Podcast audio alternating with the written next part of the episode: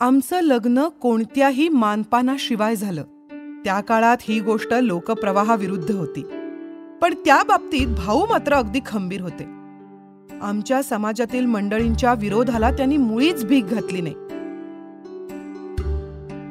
त्या दिवशी भाऊ स्वतः मिठाई तळायला बसले होते आणि इतक्यात एक लाकूड माळ्यावरून खाली पडलं ते नेमकं कढईत.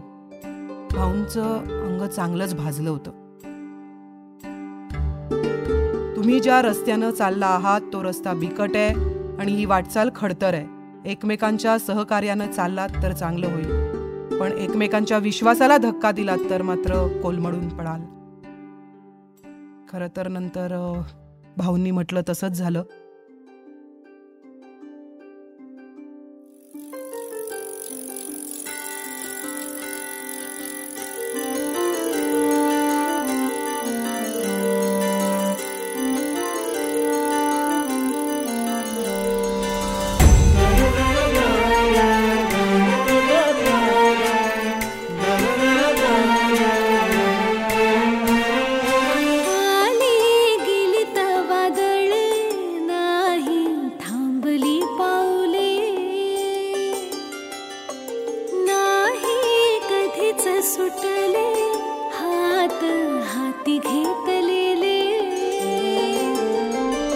होती डोळ्यात सचोटी साथ होती सावलीची आप सुख झाली फुले विखारी उन्हाची. बिकट वाट यशाची.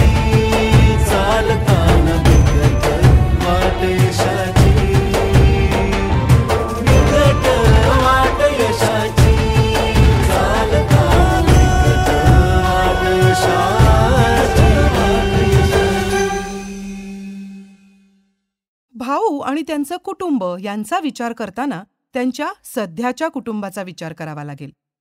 भाऊंच्या मातोश्री सरस्वतीबाई त्यांचे पती सुखलालजी यांच्या निधनानंतर भाऊंजवळ राहायला आल्या. भाऊंचा पडता काळ आईंनी पाहिला होता आणि त्यांच्या भरभराटीचा काळही आईंना पाहायला मिळाला. शुक्रवार पेठेतल्या प्रदीप निवासपासून अगदी अलीकडे म्हणजे आमच्या स्वागत बंगल्यापर्यंत आई आमच्याबरोबर राहत होत्या. पण पाच सप्टेंबर एकोणीसशे एक्क्याण्णव रोजी त्या आम्हाला सोडून देवाघरी निघून गेल्या. त्या गेल्यामुळे चोरडिया कुटुंबाचा शेवटचा जुना दुवा सुद्धा तुटला.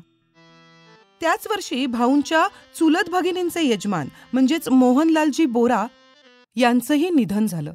त्यांच्या पत्नी कचरीबाई यांचं निधन एकोणीसशे ऐंशीमध्ये झालं. तर कचरीबाईंचे बंधू चुनीलालजी हे एकोणीसशे सेहेचाळीसमध्ये हे जग सोडून निघून गेले. ही सगळी जुनी मायेची माणसं एक एक एक एक गेल्यामुळे भाऊच आता चोरडी या कुटुंबात वडील झाले होते. वयाच्या दृष्टीनेही एकोणीसशे नव्वदमध्ये त्यांनी साठ वर्ष पूर्ण केली. भाऊंची जशी ही मायेची माणसं त्यांना सोडून निघून गेली तसंच बाईंच्याही बाबतीत घडलं. बाईंचे पिताजी एकोणीसशे पासष्ट साली गेले तर मातोश्री एकोणीसशे अठ्याहत्तर साली हे जग सोडून कायमच्या निघून गेल्या. बाईंचे बंधू नंदूभाऊ हे सव्वीस जून एकोणीसशे नव्वदला निवर्तले तर नंदूभाऊंखेरीज बाईंचे भगवान दासजी आणि मिश्रीलालजी हेही बंधू आता हयात नाही कालांतराने वसंताबाईंचंही निधन झालं. गजराबाई ही एक बहीण हयात आहे. नंदूभाऊ हे बाईंचे धाकटे बंधू होते पण ते अंध होते. पण आपलं हे व्यंग त्यांनी व्यवहारात कुठेही आड येऊ दिलं नव्हतं. पैशांचे व्यवहार ते अगदी व्यवस्थित सांभाळायचे. कागद आणि खरी नोट यांच्यामधला फरक ते अगदी अचूक ओळखू शकायचे. एवढंच नव्हे तर मालाचं वजन देखील ते अचूक करायचे. राजकुमारजींचा जन्म झाल्यानंतर याच नंदुभाऊनी व शांतीलालजींनी आनंद झाल्यामुळे परस्पर पेढे वाटले होते.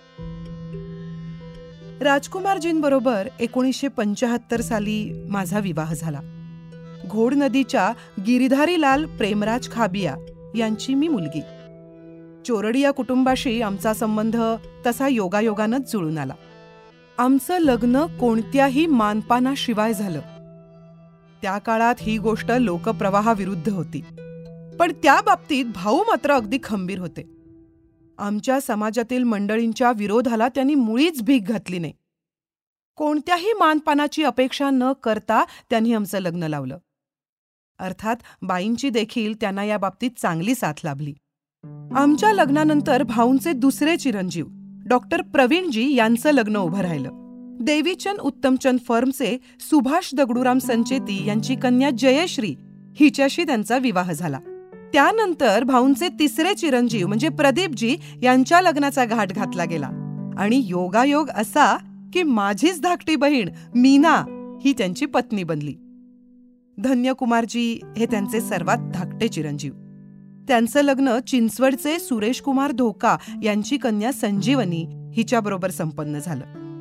आम्ही साऱ्या सुना चोरडियांच्या घरात आलो आणि मनानं देखील त्यांच्याच बनलो. आम्हाला सासर आणि माहेर हे कधी वेगळं वेगळं वाटलंच नाही. भाऊ रोज सगळ्यांची जातीनं चौकशी करत असतात. आम्हा सुनांचं वेळोवेळी कौतुक करत असतात. बाई सुद्धा तितकंच कौतुक करतात. त्यामुळे आम्हाला कुणाला आमच्या आई वडिलांची उणीव कधी भासलीच नाही. आम्हा सुनांप्रमाणेच त्यांचं आपल्या नातवंडांकडेही तितकंच लक्ष असतं. त्यांना आता चार नातू आणि सात नाती आहेत. ही मुलं जरी प्रत्येकाची वेगवेगळी असली तरी ती आम्हा सर्वांना सारखीच वाटतात. आपपरभाव कुठेही नाही. आम्ही सर्वजण स्वागत बंगल्यात भाऊ आणि बाई यांच्या सहवासात एकत्रच राहतो.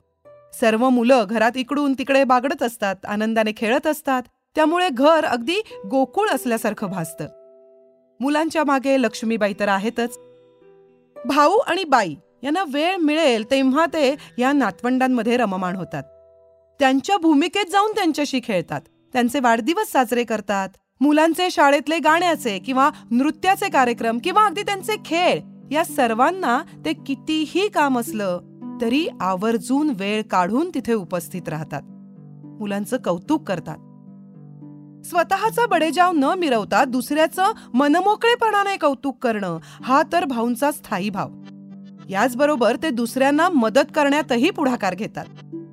त्यांच्याकडे काम घेऊन आलेली एखादी व्यक्ती कधी विनमुख परत जात नाहीत.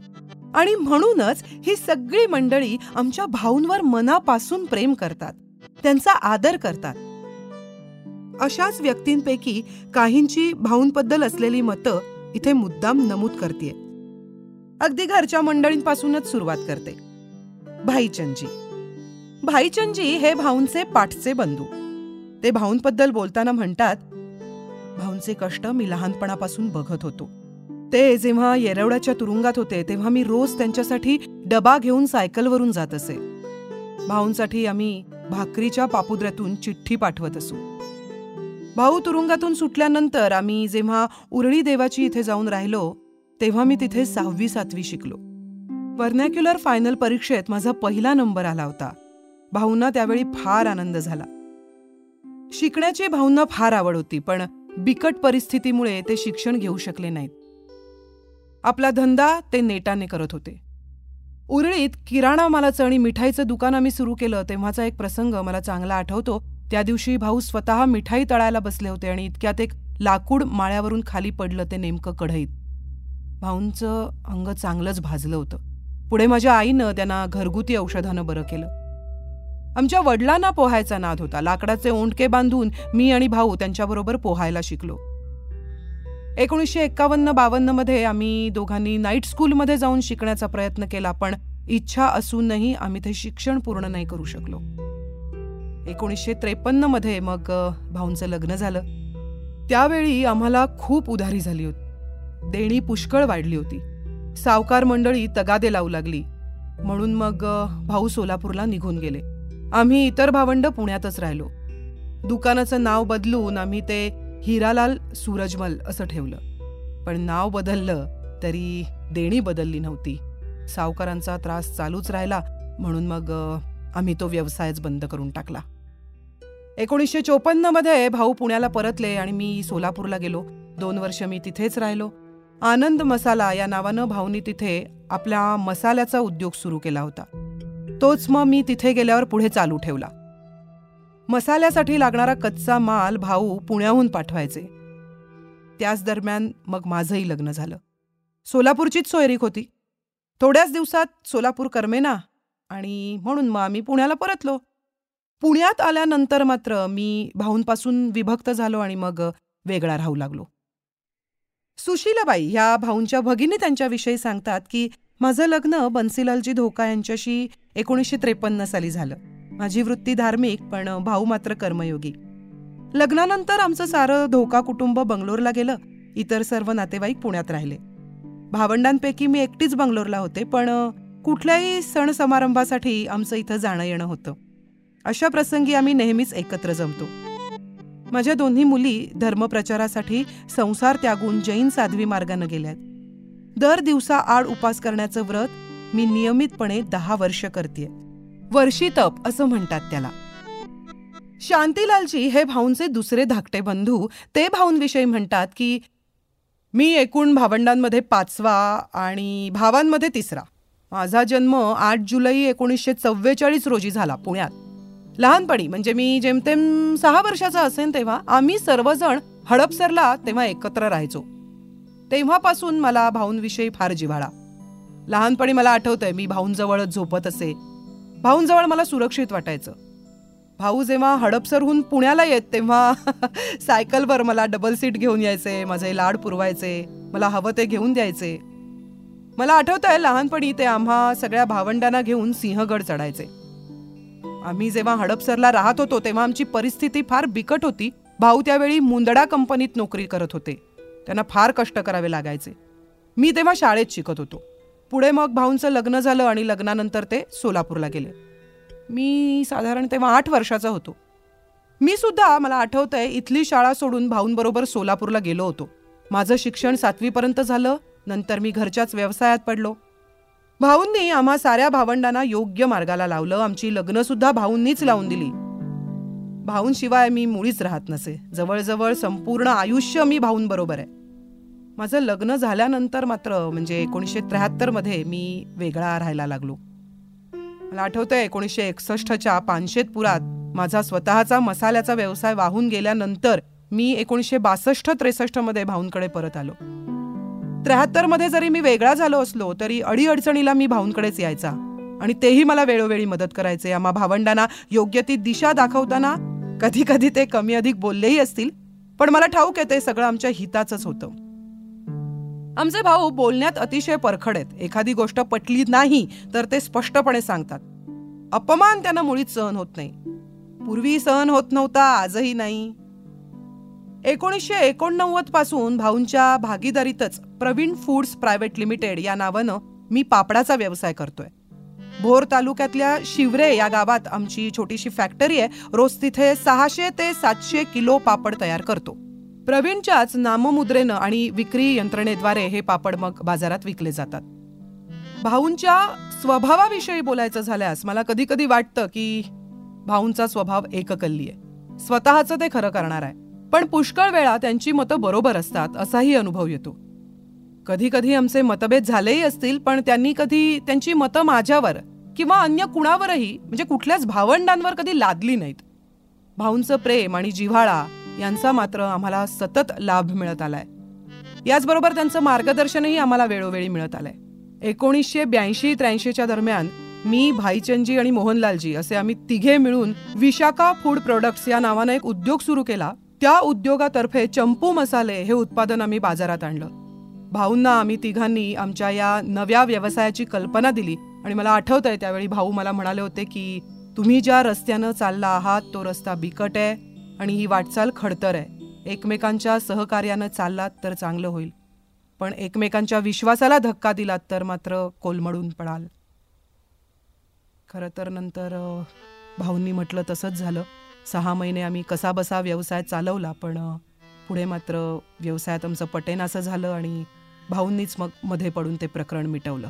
त्यानंतर पुन्हा आम्ही स्वतंत्रपणे आपापले व्यवसाय करू लागलो. भाऊंच्या भगिनी गुलाबबाई मिश्रीलालजी पारख या आपल्या बंधूंबद्दल सांगतात की माझा जन्म खरं तर एकोणीसशे चाळीस सालचा पण एकोणीसशे अठ्ठेचाळीस सालापासून पुढचं मला थोडंफार आठवत आहे आमची परिस्थिती तशी साधारणच होती.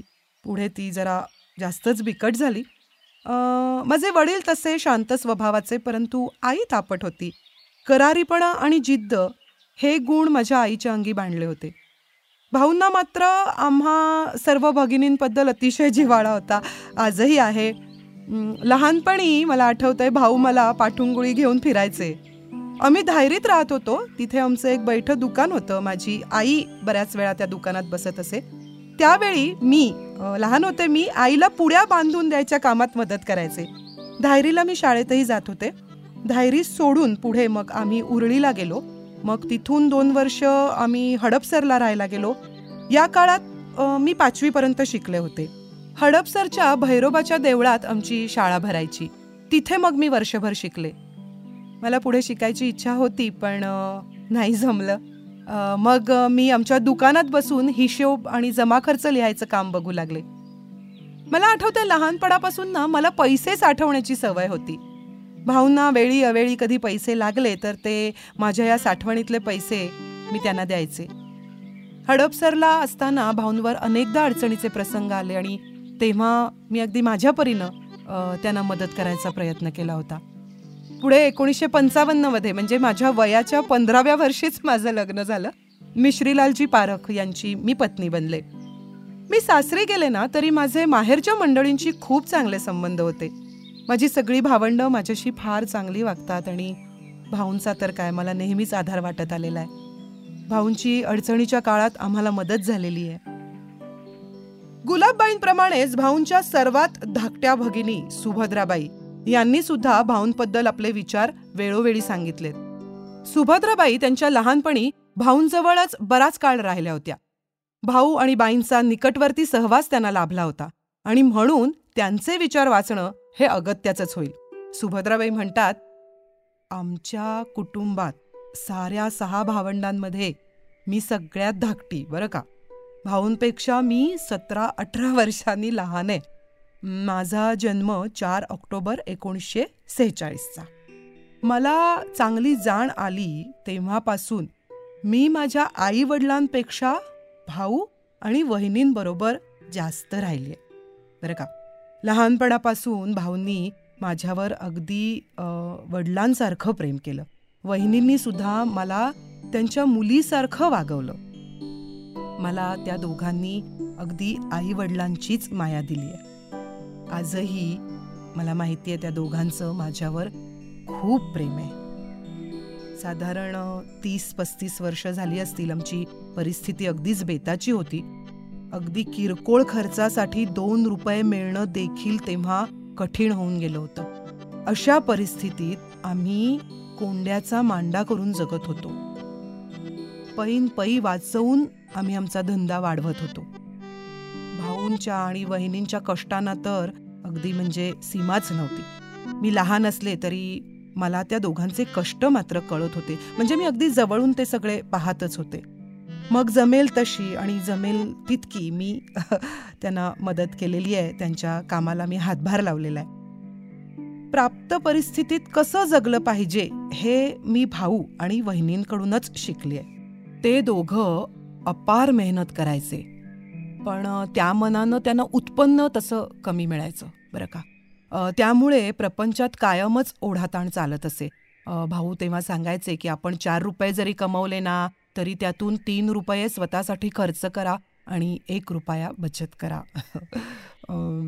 भाऊंनी जेव्हा छोट्या प्रमाणावर घरात असा मसाल्याचा व्यवसाय सुरू केला तेव्हा वहिनींची त्यांना खूप साथ मिळाली खूपच. त्यामुळे मग त्यांचा व्यवसाय पुढे वाढत गेला. मला आठवत आहे आमचे भाऊ आम्हाला बऱ्याच वेळा सहलीला नेत भाऊंना प्रवासाची फार आवड. संधी मिळेल तेव्हा प्रवासाला जायला भाऊ असे उत्सुक असायचे. भाऊंबरोबर सहलीला जाण्याची मजा काही वेगळीच असायची. पुढे मग भाऊंनी मोठ्या हौसेने माझं लग्न रतिलालजी संचेती यांच्याशी करून दिलं आणि मला आठवतंय कन्यादान आमच्या भाऊंनीच केलं होतं. लग्न झाल्यानंतर माहेरपणासाठी मी अधूनमधून भाऊंकडेच येत असे. भाऊंची अपार माया मला त्याही वेळी सतत अनुभवायला मिळालेली आहे. मग लग्नानंतर थोड्याच दिवसात माझ्या वडिलांचं देहावसन झालं. त्या दुःखद घटनेनंतर आम्हा सर्व कुटुंबियांना खूप त्रास झाला होता खूप दुःख झालं होतं. वडिलांच्या मृत्यूनंतर भाऊंनी त्यांच्या दोघा धाकट्या बंधूंना मग स्वतःकडे आणलं बरं का. त्यांना मग व्यवसायाची शिकवण दिली सगळ्यांना स्वतःच्या पायावर उभं केलं. कौटुंबिक जबाबदाऱ्या पार पाडताना भाऊंना अनेक कठीण प्रसंगातून जावं लागलं. अनेकदा त्यांच्यावर कसोटीची वेळ आली पण आमचे भाऊ कधी डगमगले नाहीत. त्यांनी मोठ्या धीरानं त्या सगळ्या प्रसंगांना तोंड दिलं आणि प्रत्येक वेळी वहिनींची त्यांना समर्थ साथ लाभलेली आहे.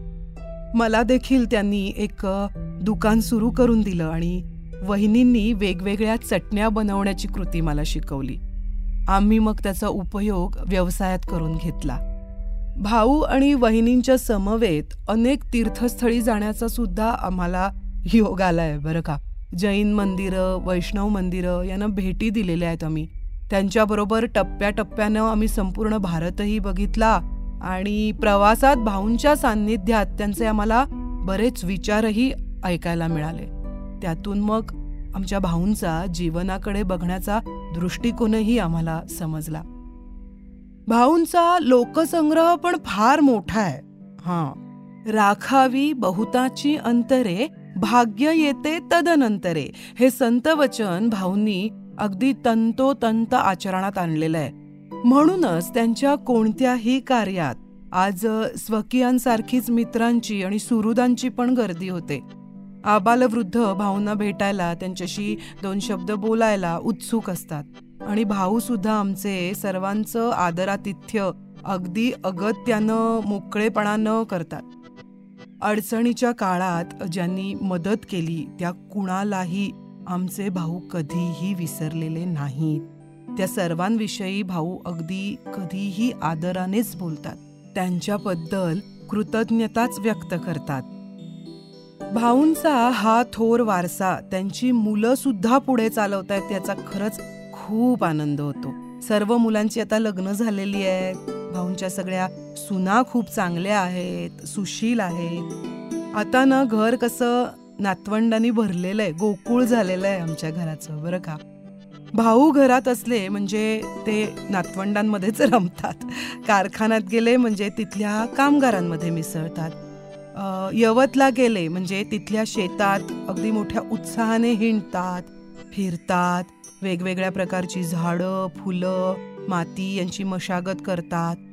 एखाद्या म्हणजे शेतमजुरापेक्षा किंवा बागेतल्या माळ्यापेक्षा भाऊंना ना फळझाडांविषयी जास्त माहिती आहे तिकडे मग त्यांनी वेगवेगळी पिकं त्यावरील कीड फळांच्या जाती मशागतीसाठी लागणारी अवजारं याविषयी एखाद्या शेती तज्ज्ञाप्रमाणे ते माहिती देत असतात. हे सारं भाऊंच्या अभ्यासू वृत्तीमुळेच साध्य झालेलं आहे. बरं का? याचप्रमाणे भाऊंचे सर्वात धाकटे बंधू म्हणजे मोहनलालजी ते भाऊंविषयी सांगतात की मी लहानपणापासूनच आई वडिलांजवळ होतो. एकोणीसशे बासष्ट ते चौसष्ट या काळात मी भाईजनजींकडे राहत होतो आणि त्यानंतर मग मी भाऊंकडे आलो. आणि तिथे राहूनच मी तीन वर्ष शिक्षण घेतलं होतं. पुढे काही शिकणं शक्य नाही झालं पण मला आठवतंय मी भाऊंच्या दुकानात मग मी बसू लागलो. सात मे एकोणीसशे सत्तर रोजी माझं लग्न झालं आणि माझ्या लग्नात भाऊनीच सारं काही केलं होतं. पुढे एकोणीसशे त्र्याहत्तरमध्ये मी सोमवार पेठेत राहायला गेलो. त्यानंतर एकोणीसशे एकोणऐंशीमध्ये मी मुकुंदनगरमध्ये फ्लॅट घेतला आणि मला चांगलं आठवतंय की भाऊंनी त्यावेळी मला आर्थिक मदत केली होती. मी शांतीलालजी आणि भाईचंदजी असे तिघे मिळून आम्ही चंपू मसाले एकोणीसशे एक्क्याऐंशीमध्ये सुरू केले होते. त्यासाठी विशाखा फूड प्रोडक्ट्स अशी एक फर्मसुद्धा आम्ही स्थापली होती पण नाही तो तो व्यवसाय आमचा काहीतरी वर्ष सहा महिने इतकाच चालला आणि भाऊंनी मग जी काही प्रकरणं झाली होती ती तेव्हा मध्ये पडून मिटवली होती.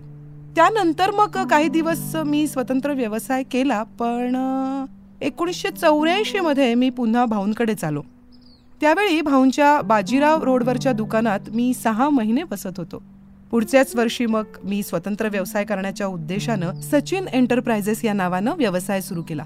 मराठवाड्याकरता मी प्रवीणची एजन्सी घेतली आहे आणि भाऊंचा मला नेहमीच आधार वाटत आलेला आहे. बाईंचे बंधू म्हणजेच मिश्रीलालजी चोथमल भंडारी यांच्याशी आमचा भाऊंचा विशेष स्नेह. एकमेकांच्या सल्ल्यानं ते पूर्वी वागलेले आहेत. भाऊंविषयी मिश्रीलालजींना पूर्वीपासूनच फार जिव्हाळा वाटत आलेला आहे. भाऊंचे आणि बाईंचे कष्ट त्यांनी जवळून बघितलेले आहेत. त्यांचेही भाऊंबद्दलचे विचार माहीत करून घेणं उचित होईल. हुकमीचंदजींचा आणि माझा संबंध व्यवसायाच्या निमित्ताने आला. त्या स्नेहाचं पुढे मग नात्यात रूपांतर झालं. माझी धाकटी बहीण कमलाबाई ही हुकमीचंदजींची म्हणजेच भाऊंची पत्नी बनली. त्या वेळेपासूनच भाऊंच्या स्वभावाची मला कल्पना आली होती. किंबहुना त्यांचा हा जो सरळ स्वभाव आहे आणि व्यावसायिक हुशारी आहे ती पाहून ऐकून मगच आम्ही कमलाबाईंसाठी त्यांचं स्थळ निश्चित केलेलं होतं. भाऊंचं कर्तृत्व मला अगदी जवळून पाहायला मिळालं. लग्नानंतर काही दिवसातच ते कमलाबाईंना घेऊन सोलापूरला गेले तेव्हा वर्षातून दोन तीन वेळा मी सोलापूरला जाऊन त्यांना भेटलेलो आहे. सोलापूरहून ते पुण्याला परतल्यानंतर मला आठवतंय त्यांनी लोणार आळीत जागा घेतली होती. एकोणीसशे साठ नंतर दोन वर्ष ते आमच्याकडे हळद आणि मिरची दळत.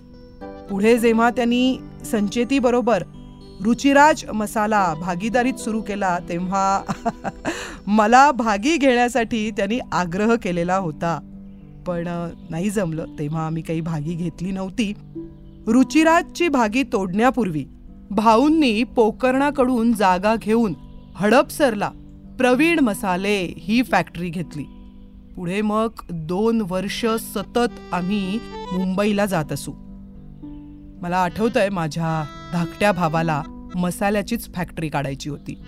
आणि तेव्हा धंद्यातल्या स्पर्धेचा जराही विचार न करता भाऊंनी त्याला फॅक्टरीच्या पुढच्या दर्शनी बाजूची जागा दिलेली होती.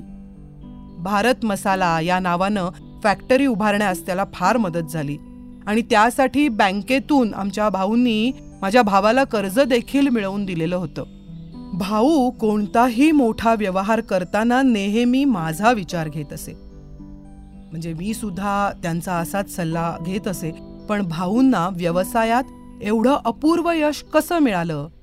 याचा जेव्हा मी आज विचार करतो ना तेव्हा माझ्या एक गोष्ट लक्षात येते की भाऊंनी धंदा करताना छोट्या छोट्या किरकोळ विक्री करणाऱ्या दुकानदारांना माल पुरवायला सुरुवात केली. आजही बघा त्यांचा छोट्या दुकानदारांना माल पुरवण्यावरच अधिक भर आहे. आम्ही तसं न करता ठोक विक्रीनच सुरुवात केली आणि नेमकं तिथेच आमचं चुकलं. कौटुंबिक नातं निर्माण होण्याआधी सुद्धा मिश्रीलालजींबरोबर भाऊंचा स्नेह होता. तसाच स्नेह सुमारे तीस वर्षापूर्वी हिरालालजी नथमलजी लुंकड या वकिलांशीही जडला. त्या स्नेहाचं लगेचच दाट मैत्रीत रूपांतर झालं. आजही त्या दोघांची मैत्री तशीच टिकून आहे. त्यामुळे हिरालालजींचं सुद्धा भाऊंबद्दल मनोगत इथे येणं इष्ट आहे. हिरालालजी लुंकड भाऊंविषयी म्हणतात आमचा दोघांचाही जन्म स्वातंत्र्यपूर्व काळातला. त्यावेळची राष्ट्रीय चळवळ आणि कार्यकर्त्यांची तसेच क्रांतिकारकांची जाज्वल्य देशभक्ती स्वातंत्र्यप्रेम आम्ही डोळ्यांनी पाहिलं होतं अनुभवलं होतं. अशा वातावरणात आमची मानसिक जडणघडण झालेली होती. त्या तेजस्वी कालखंडाचा आमच्यावर निश्चितच परिणाम झालाय. आणि त्यातूनच ध्येयवादाचं एक आकर्षण निर्माण झालंय असं म्हणायला हरकत नाही. एका विशिष्ट ध्येयानंच आम्ही आमचं काम ठरवत होतो. भाऊंना वाटायचं आपण उत्तमातला उत्तम माल तयार करावा. लोकांना हव्या असलेल्या चवीची शुद्ध उत्पादनं निर्माण करावीत आणि गिराहिकांच्या पैशाचा पुरेपूर मोबदला त्यांच्या पदरात टाकावा. व्यवसायावरची त्यांची ही निष्ठा अपार कष्ट करण्याची उमेद आणि मालाचा दर्जा टिकवण्याची जिद्द या गोष्टी निश्चितच वाखाणण्यासारख्या आहेत. आजही हे सर्व टिकून आहे. वास्तविक भाऊंची व्यावसायिक धावपळ पहाटे तीन साडेतीन वाजल्यापासूनच सुरू होते. वेळेचं पैशाचं आणि कामाचं नियोजन भाऊ अगदी अचूक करतात. त्या त्या दिवसाची कामं त्याच दिवशी संपवण्याचा भाऊंचा निर्धार असतो. अशा ह्या धावपळीच्या व्यवसायात माणसाला वेळ कसा आणि कुठे मिळणार? पण भाऊंनी माझ्यासाठी आणि माझ्या कुटुंबियांसाठी आवर्जून वेळ काढलेला आहे. भरपूर गप्पा गोष्टी करत असू आम्ही. आणि आजही त्या कार्यक्रमात खंड पडलेला नाही. त्यांच्या या भेटीगाठीतून त्यांच्या गुणांचे विविध पैलू माझ्या दृष्टीस पडतात. त्यांची धडाडी मोठी होती आणि म्हणूनच हडपसरमधला कारखाना खिशात दमडी नसताना केवळ व्यावसायिक पदपणाला लावून ते उभारू शकले. खरं सांगायचं तर सुरुवातीला त्यांची व्यवसायातील प्रगती आणि यश पाहून त्यांचा मत्सर करणारी माणसं अनेक होती त्यांच्या आजूबाजूला. द्वेषापोटी झालेल्या काही घटना त्यावेळी वादाचा विषय ठरल्या होत्या. मला आठवतंय त्या सगळ्या घटनांचा त्यांना त्रास सुद्धा खूप झाला होता.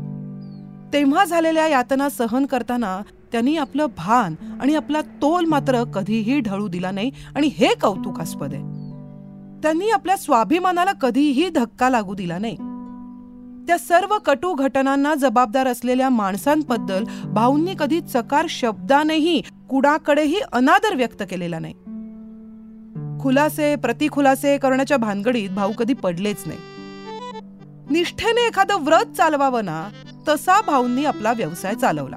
कुणालाही अगदी न दुखावता ते आपलं काम करत राहिले. आत्ता ऐकायला वाटतं तितकी ही गोष्ट सोपी नाहीये. कारण अवतीभवतीचं जग सरळ नसतं. स्वार्थामुळे भली भली माणसं सुद्धा बेताल बनलेली आपण बघतो. अशा बेताल माणसांचे बुरखे फाडण्याच्या भानगडीत न पडता व्यवसाय चांगला सांभाळून मित्रांवर आपल्या माणसांवर प्रेम करणं माणसं जोडणं जोडलेली माणसं सांभाळणं हे भाऊंच्या स्वभावाचं मला जाणवलेलं एक मोठं वैशिष्ट्य आहे. काळाबरोबर आमचे संबंध अधिक दृढ होत गेले. या काळात भाऊंनी केवढी मोठी भरारी मारली. मला आठवतंय चोरडिया उद्योग समूह हा अल्पावधीतच निर्माण झाला होता. मुलं हाताशी आली त्यांच्या बळावर त्यांनी आपला व्यवसाय झपाट्यानं वाढवला नवीन नवीन कारखाने सुरू केले. पुण्यात तयार होणारी प्रवीण मसालेवाले या उद्योग संस्थेची रुचकर उत्पादनं आता परदेशातही निर्यात व्हायला लागलेली आहेत. भाऊंच्या या यशाबद्दल बोलताना एका गोष्टीचा आवर्जून मला उल्लेख करावासा वाटतो. त्यांच्या सर्व दृष्टीने कृतार्थ असलेल्या जीवनाला तेवढ्याच समर्थ कष्टाळू आणि सोशिक पत्नीची त्यांना साथ लाभली. सुरुवातीला मसाला बनवण्यात त्यांचाच मोठा वाटा होता. उत्पादन तयार करायचं आणि करवून घ्यायचं कसब मुख्यतः सौ कमलाबाईंचं होतं आणि हे निर्विवाद सत्य आहे. आजही नवीन नवीन उत्पादनं चालू करताना त्यांचं मार्गदर्शन मोलाचं असतं. भाऊ आज एक यशस्वी उद्योजक बनलेले आहेत. आनंद होतो. त्यांचं कुटुंब मोठं आहे व्यवसायाचा वाढता व्याप आणि मोठा मित्रपरिवार यामुळे घरीही सतत लोकांचं आणि नातेवाईकांचं जाणं येणं असतं. भाऊ सर्वांचं अगदी न कंटाळता आदरातिथ्य करतात मित्रांशी गप्पा मारण्यात रममाण होतात. बरं नातवंड हा तर भाऊंचा वीक पॉइंट आहे. त्यांचा नातू किंवा नात जेव्हा त्यांच्याकडे एखादा हट्ट घेऊन येतात तेव्हा मोठ्या हौसेने त्यांचा हा हट्ट भाऊ पुरवतात. त्यातही त्यांना कमलाबाईंची पूर्ण साथ असतेच. माझी नात सुद्धा पुष्कळ वेळा हुकुमीचंदजींची आठवण काढते. मुलांना प्रेम हवं असतं त्या गोष्टी ज्यांच्याकडून त्यांना मिळतात त्यांची आठवण तर त्यांना येणारच ना. आमची मैत्री गेल्या सुमारे पंचवीस तीस वर्षापासूनची आहे. आमच्यामध्ये जराही गैरसमज कधीही निर्माण झाला नाही. आम्ही परस्परांना पूर्ण जाणून घेतलेलं आहे. परस्परांच्या आनंदात आनंद शोधणारी अशी ही एक काय म्हणूया दाट मैत्री आहे. एक वकील आणि एक कारखानदार यांच्यातल्या स्नेहाचं हे एक अतूट नातं व्यवहारी जगात निर्माण व्हावं हा एक योगायोग म्हणायला हवा. पण या मैत्रीला व्यवहारी नात्याचा वास कधी लागला नाही हा? निखळ मैत्रीचा सुगंध हाच दरवळत राहिलेला आहे. आणि तो कायम राहील असा मला विश्वास वाटतो.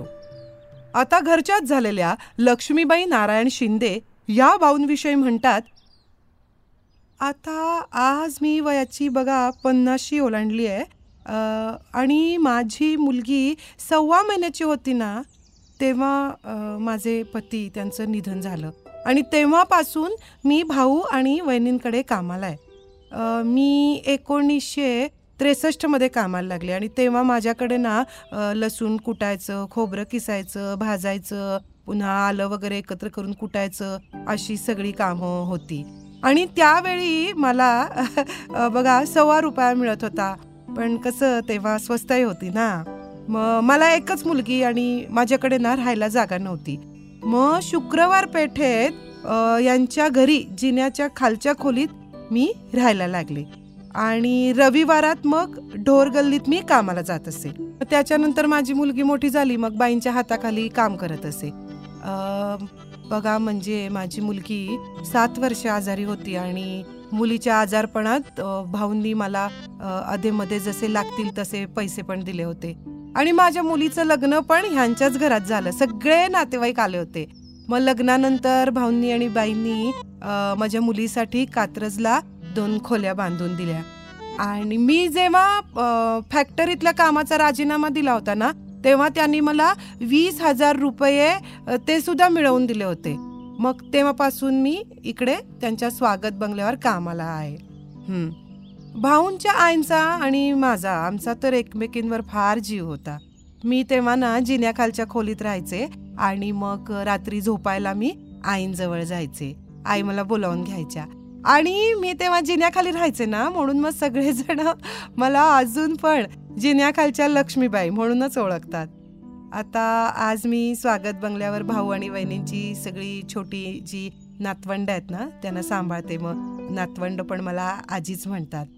आता बघा आजकालच्या व्यवहारी जगात इतकी आपुलकी आणि इतकाच जिव्हाळा दाखवणारी माणसं कुठे सापडतील काय? हां सांगा. आमच्या भाऊंच्या या अशा मनमेळाऊ आणि दिलदार वागणुकीमुळेच कामगार मंडळीही भाऊंची अतिशय प्रेमाने वागतात त्यांचा मान राखतात.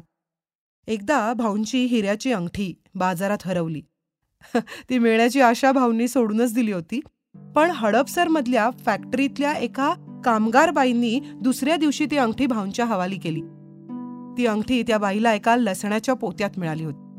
आता हे केवळ भाऊंच्या चांगल्या वागणुकीमुळेच घडलं होतं. आणि म्हणूनच सारे कामगार त्यांच्याशी सचोटीनं वागतात. या प्रकरणात भाऊंच्या सहवासात आलेल्या मोजक्याच व्यक्तींच्या मुलाखती दिल्या भाऊंच्या सहवासात आलेल्या प्रत्येक व्यक्तींची भाऊंविषयी काय भावना आहे ती मात्र या प्रतिकात्मक काव्यातून व्यक्त होते. पाहिले मी ते पतिपत्नी अलौकिक. ना विसंबुनी राहिले ते क्षणैक. उद्योगाची वेल चढवली वटवृक्षापरी म्हणूनची ही पहाट दिसते आज सोनेरी. असती आचार विचार तयांचे आदर्श. पाहुनी ते जनमनाला होतसे हर्ष. शांत सुशील सभ्य त्या असती बाई. दवापरी ते सुख टपकले अपूर्व ही नवलाई. अपार कष्ट करुनिया मिळवली ही संपदा. सौख्य बागही फुलवूनिया मिटविली आपदा. परिश्रमाने मिळतेच यश करुनिया सिद्ध तडीस नेली आज इथे आपुली जिद्द. भाऊंकडूनही घ्यावा धडा तो माणुसकीचा. होतो भास हा तयात देव माणसाचा. लक्ष्मी सरस्वती नांदती आज तया घरी. जगती जीवन ते पूर्णार्थाने खरोखरी. काय वर्णावी तयांची येथे महानता? उभे केले शून्यातुनी विश्व तयांचे ते निर्माता. भाव हा दाटला मनी म्हणूनी मज भावती दिव्यत्वाची जेथे प्रचिती तेथे कर माझे जुळती.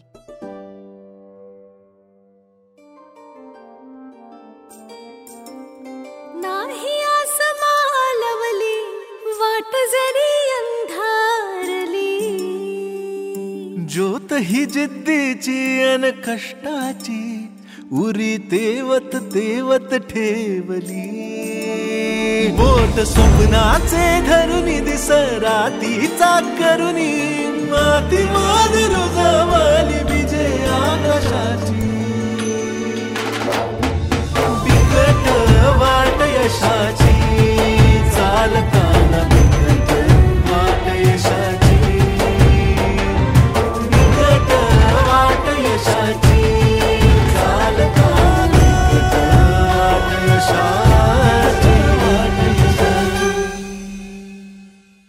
विकटवाट यशाची ही सेतू पॉडकास्टची निर्मिती आहे.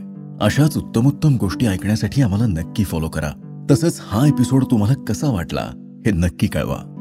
लेखिका सौ मधुबाला चोरडिया. अभिवाचन लीना भागवत. दिग्दर्शन मुक्ता बाम. निर्माता तेजस गोखले. पार्श्वसंगीत तन्मय भिडे. संकलन ऋषिकेश अरगडे. ध्वनी यश लोणकर. रेकॉर्डिंग सुमित आणि डॉन स्टुडिओज पुणे. शीर्षक गीत आणि गीतकार वैभव देशमुख. संगीतकार सारंग कुलकर्णी. गायन प्रियांका बर्वे आणि सारंग कुलकर्णी.